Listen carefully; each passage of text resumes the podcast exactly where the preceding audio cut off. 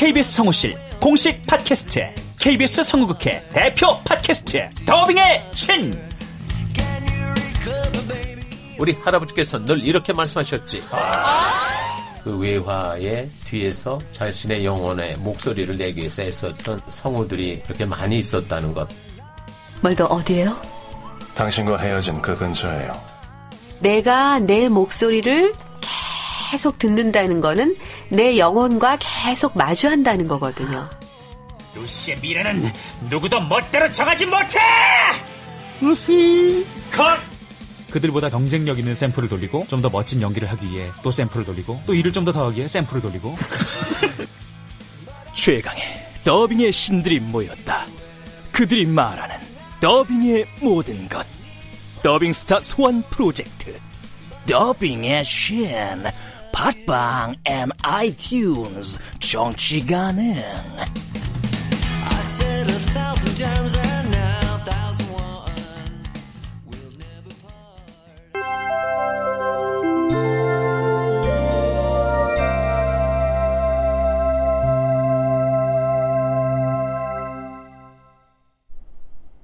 라디오 극장.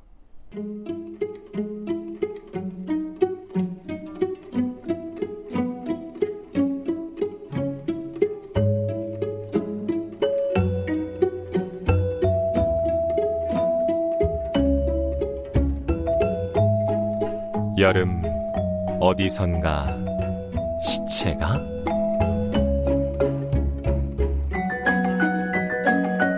원작 박연선, 극본 오금숙, 연출 오수진. 열 번째.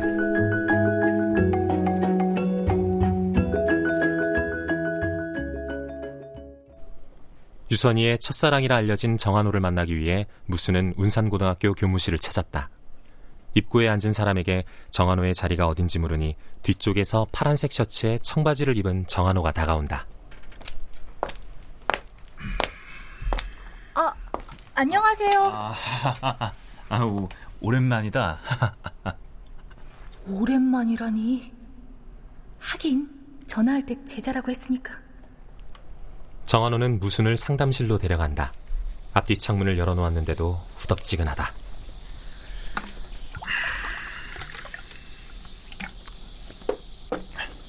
자, 마셔. 아, 네, 감사합니다. 아, 잘 지내지? 어라, 내가 진짜 자기 제자인 줄 아네. 아, 어쩌지. 다짜고짜 유선이를 아세요 할 수도 없고. 고맙다, 이렇게 찾아와줘서. 이럴 줄 알았으면 유난실한테 따로 전화 좀 해달라고 할걸. 어, 주스 더 마실래? 정한호는 무순의 잔에 주스를 따라주고 자기 잔에도 주스를 따라 마신다. 상담실은 되게 어려운 상담을 하는 것처럼 고요하다. 근데 이름이... 강무순이라고 하는데요. 저기... 강무순... 강무순... 아, 미안, 내가 이름을 잘 기억 못해서. 몇 년도 졸업생이지? 저, 저기요, 전 선생님 제자가 아니고요. 어? 죄송합니다. 그게 어쩌다 보니 그렇게 돼서. 정한호가 어리둥절한 표정으로 무순을 빤히 본다. 저 유선이라고 아시죠? 순간 정한호는 의자 등받이에 몸을 기댄다. 좀 전과는 달리 안경 뒤 눈도 매서워진다. 무수는 그가 다른 오해를 하기 전에 서둘러 그동안의 얘기를 털어놓고 덧붙인다. 유난실이라고 저 선생님 친구분 있잖아요. 그분한테 들으니까 선생님이 유선이... 아, 그러니까 그분의 첫사랑이라고...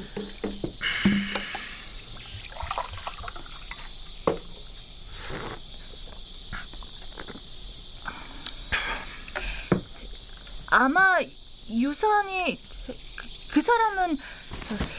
이, 이걸 저기 선생님한테 주려고 만든 것 같은데, 저 지금이라도 선생님한테 드리는 게 맞지 않나 싶기도 하고. 무순이 가방에서 목각 인형을 꺼낸다. 아니, 이, 이게 유선이가 만든 거라고요? 제자가 아니라니까 바로 존댓말을 하시네. 정한호는 목각 인형을 한참 바라본다. 이걸 나한테 전해주러 왔다고요? 아, 저게 물론 지나간 일이기도 하고 또 중간에 그런 일도 있었고. 아니, 그래도 옛날 일이지만 첫사랑이니까. 정한호의 미간에 주름이 잡힌다. 기분 나쁘셨다면 죄송합니다. 어, 기분 나쁘고 말고 그런 거 아닌데 첫사랑이라고 하기도 좀 못한 게 편지 몇 번 주고받고 단둘이 만난 건 딱 한 번뿐이라서요. 한 번요? 예, 그게 그냥 생각하던 거랑 달라서. 그 얘기는 선생님이 찬 거란 말씀? 선이도 분명 똑같이 생각했을 거예요. 내가 자기 생각이랑 다르다고. 그날 이후로 연락 안 한 거 보면. 어라, 이게 아닌데.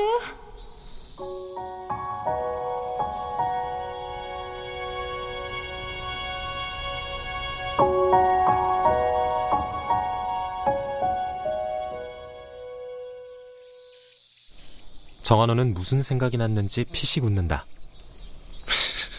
처음 둘이 만났던 날 분식집에서 김밥이랑 떡볶이를 시켰는데. 김밥 안 좋아해? 좋아해요. 근데 왜 하나도 안 먹어? 떡볶이만 먹고. 김밥 먹을 때 입 크게 벌려야 하잖아요. 그게 창피해요. 유선이가 그러니까 나도 왠지 김밥 먹기가 그렇더라고. 그러고 나서 곧바로 겨울방학 했고. 그게 끝인데요. 그게 끝이요? 그러니까 첫사랑이고 말고 그런 정도는 아닌 것 같은데. 뭐야, 내 추리에 구멍이 숭숭 뚫리는군. 유선이는 내가 말도 되게 잘하고 이것저것 척척 알아서 하고 그런 애인 줄 알았나 봐요. 만나보니까 그게 아닌 거고. 아... 나도 유선이가 엄청 적극적이고 활발한 애인 줄 알았거든요. 자기가 먼저 나한테 관심이 있다고 했고 만나기 전에 쓴 편지는 되게 재밌었고. 첫사랑의 환상이라는 게 이런 거구나. 아, 그나저나 유선이 얘기 정말 오랜만에 해보네요. 아... 유선이도 그렇고 황부영도 그렇고 내가 아는 애들이 두 명이나 그렇게 돼서 굉장히 놀랐어요. 그런 일은 뉴스에서나 나오는 줄 알았는데 내 주변에서 일어나다니. 혹시 편지에 특별한 얘기 없었어요? 나중에 사건이랑 연결된 만한 단서 같은 거요. 전혀. 그냥 아주 일상적인 편지였어요. 수다 떠는 것처럼. 뭐 조금 있으면 남동생이 생긴다는 얘기도 있었고. 한호 오빠, 우리 집에 양재를 드리기로 했어요. 저는 늘 동생이 있었으면 했는데 이왕이면 예쁜 애였으면 좋겠어요. 이 그림들처럼. 그림의 색칠까지 해서 편지랑 같이 보냈더라고요. 늘 동생이 있었으면 했단 말이지? 정한호가 시계를 본다. 무순이 눈치껏 자리에서 일어난다. 시간 내주셔서 감사합니다. 이 목각 인형 갖고 가요. 이거 내 거 아닐 거예요. 그래도... 이 자전거 소년 나 아닙니다. 난 자전거 못 타요. 네? 어... 그럼 혹시 다임개술이라고 아세요? 다임개술? 처음 듣는 말인데.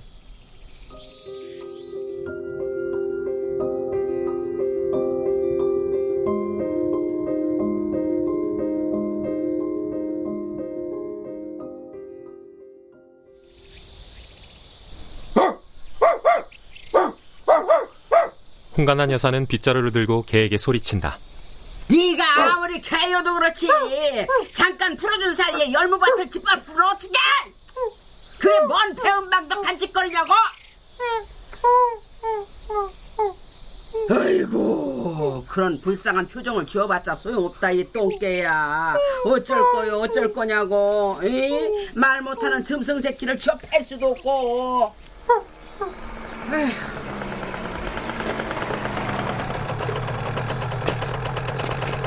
아니, 뭔 일이래요? 이 최부 양반 왔는가? 손녀딸이 뭔 말썽이라도 피웠어요? 걔는 어딜 싸돌아 댕기는데 집에 없슈? 원래? 아니, 그럼 누구랑 얘기하신 거예요? 이 공이 저 똥개 말이여.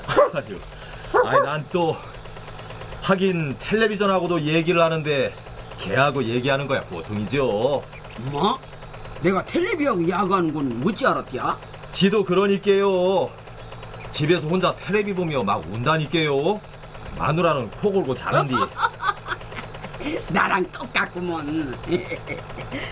아니, 근데 우리 집에 줄 우편물이라도 있나? 그냥 지나는 길이에요. 아유, 날은 또 왜 이렇게 더운지. 시원한 냉커피 한 잔 줄까? 아유, 귀찮게 뭘요? 아, 가만히 있어봐. 내가 한 잔 타줄 테니까. 앉아, 앉아서 먹고 가. 응? 아, 예. 아휴. 홍간난 여사는 스테인리스 대접에 한가득 커피를 타온다. 자, 마시더라고. 아이, 아이, 감사해요. 아이, 근데 어째, 아, 이렇게 마시니까 사양 마시는 기분이네요.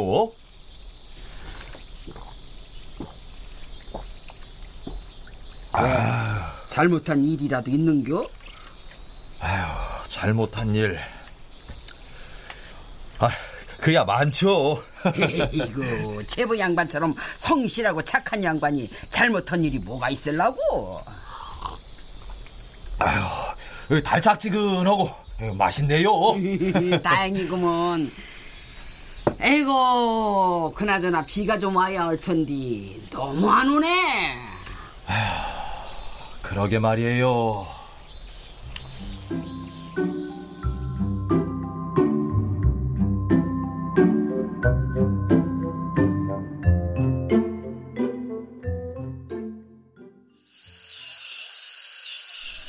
정한호가 학교 안으로 들어가자 바로 뒤에서 창희가 나타난다. 퇴기 아저씨네. 어? 뭐야? 숨어서 왔구나?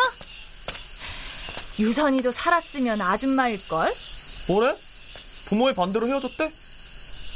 무수는 첫 번째 데이트의 어색함과 침묵에 대해 얘기했다. 진짜? 입 벌리는 게 창피해서 김밥을 못 먹었대? 하, 완전 내숭. 어쨌든 유선이도 꽃돌이 애호가 했나 봐. 이왕이면 예쁜 남동생이었으면 좋겠다고 그랬대. 원하는 남동생 이미지를 일 번, 이 번, 삼 번 그림까지 그렸더래. 색칠까지 해서. 편지가 남아있다면 좋았을 텐데. 그치? 남았든 말든. 유선이가 널 봤으면 뭐라고 그랬을까?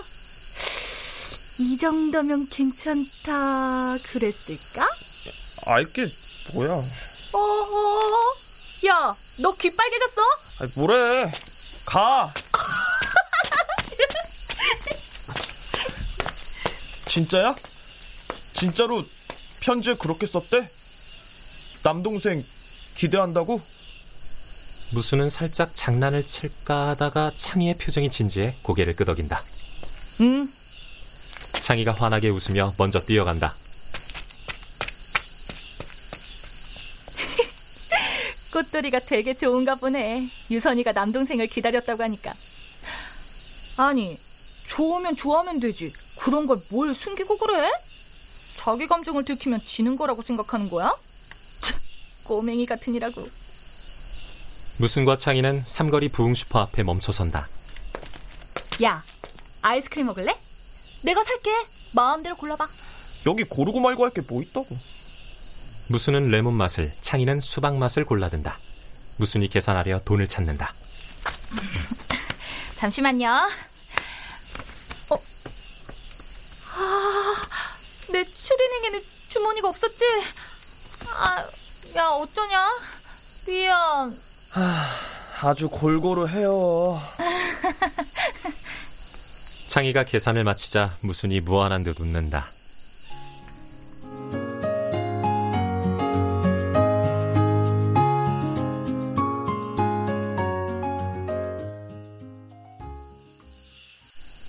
두 사람은 호두나무 그늘에 앉아 하드를 먹는다. 호두나무 밑에는 그만그만한 공깃돌이 수북하게 쌓여있다.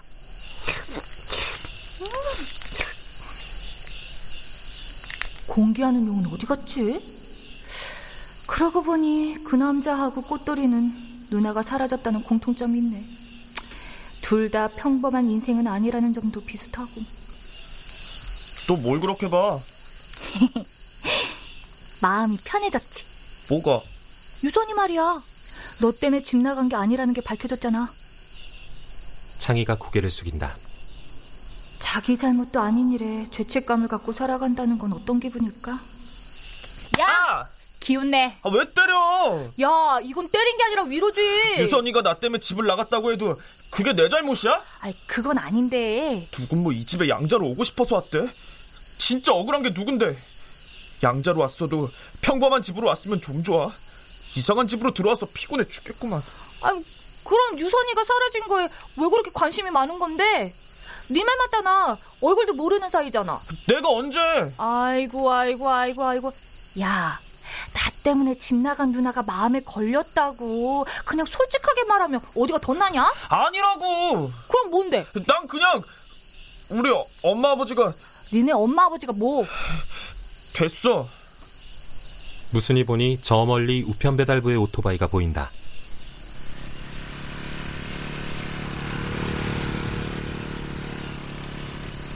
야, 저 우체부 아저씨 꼭 성냥개비 같지 않냐? 상상력하고는.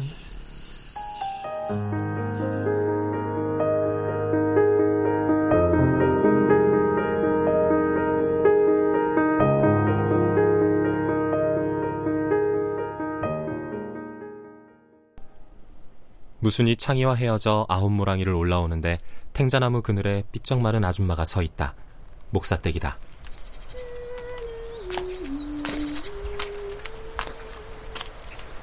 누구 기다리나? 그나저나 시골 사람들이 대부분 슬림하긴 하지만 하, 저 아줌마는 정말 말랐네. 팔꿈치 좀 봐. 너무 뾰족해서 찔리면 푹 꽂힐 것 같아. 무순이 그런 생각을 하며 지나가는데 목사댁이 무순을 빤히 본다. 도시 아가씨 처음 보시나? 아무튼 홍 여사를 생각해서 인사는 해야지. 무순이 꾸벅 고개를 숙이고 발끝만 보며 지나가는데. 무순이냐? 어라? 내 이름을 내가 잘못 들었나? 무순이구나.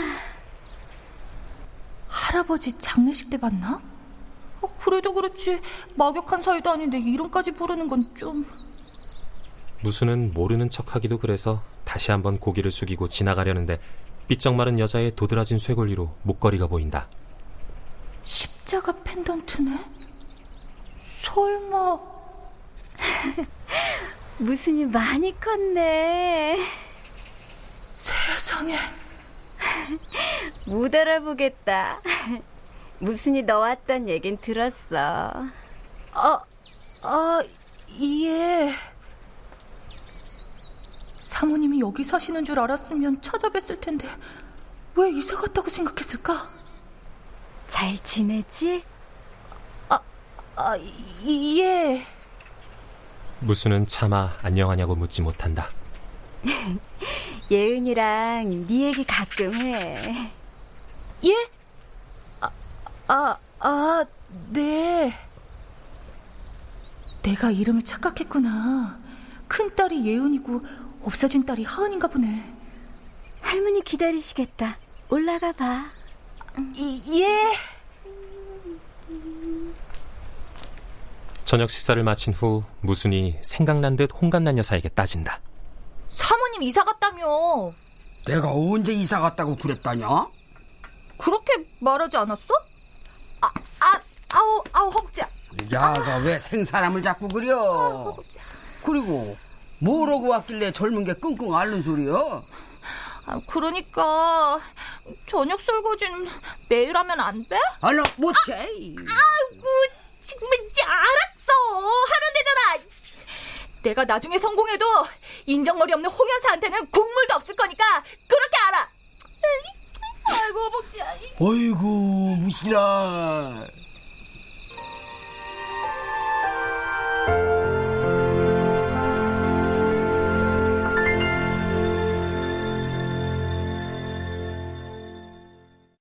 출연 홍수정, 성선녀, 서건희, 신소윤, 정의진, 이한혜, 임주환, 김용.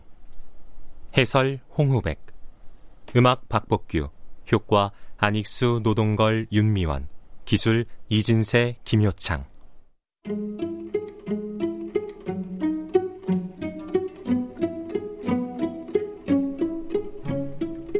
라디오 극장 여름 어디선가 시체가? 박연선 원작, 오금숙 극본, 오수진 연출로 열 번째 시간이었습니다.